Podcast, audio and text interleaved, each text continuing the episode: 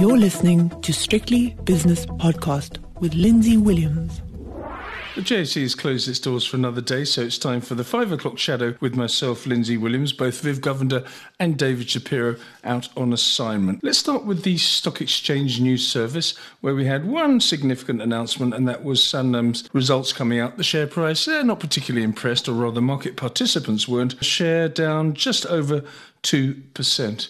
Otherwise, pretty quiet stuff. Although I notice Allan Gray has now increased its stake in MC Group, that's MultiChoice, of course, to just over a fraction over 10%. Let's have a look now at the spot prices. And let's start with the currencies markets, where the dollar rand is 1918, British pound against the rand is 23.92, euro rand is 20.52, euro dollar almost exactly 107. So fairly quiet currencies markets. The gold price also quite unchanged at $19.19 per ounce. Platinum, another bad day, down $35 an ounce to 910 and palladium up 8 to 1216. Now, the feature actually since around about mid June, is the oil price. Crude oil in the United States, that's West Texas, $87.32. It's down a quarter of a percent today. Brent crude oil, $90.55, let's call it, which is barely changed. Have a listen to Tom Nelson from 91 in London on strictlybusinesspodcast.com because he gives a great analysis of the current oil market. Other commodities, no, nothing really to speak of. Copper down 0.8%, soybeans and wheat both down around about a percent each, but otherwise nothing. Let's go now to the all important capital markets. US 10 year Treasury bond yield 4.285% and the South African 10 year yield 10.385%. Bitcoin not doing much this week, 25,796 which is up 0.8 and S&P 500 futures.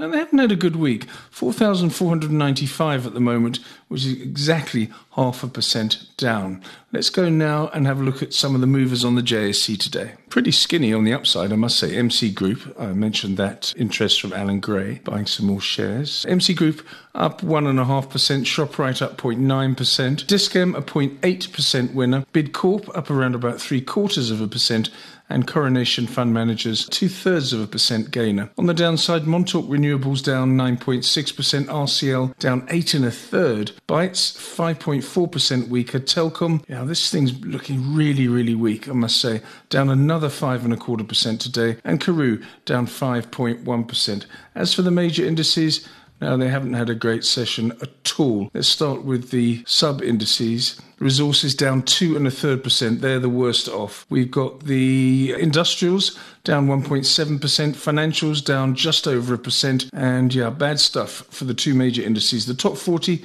67,584, down 1.7%, and the all share down one and two thirds to 73,185. That was the five o'clock shadow.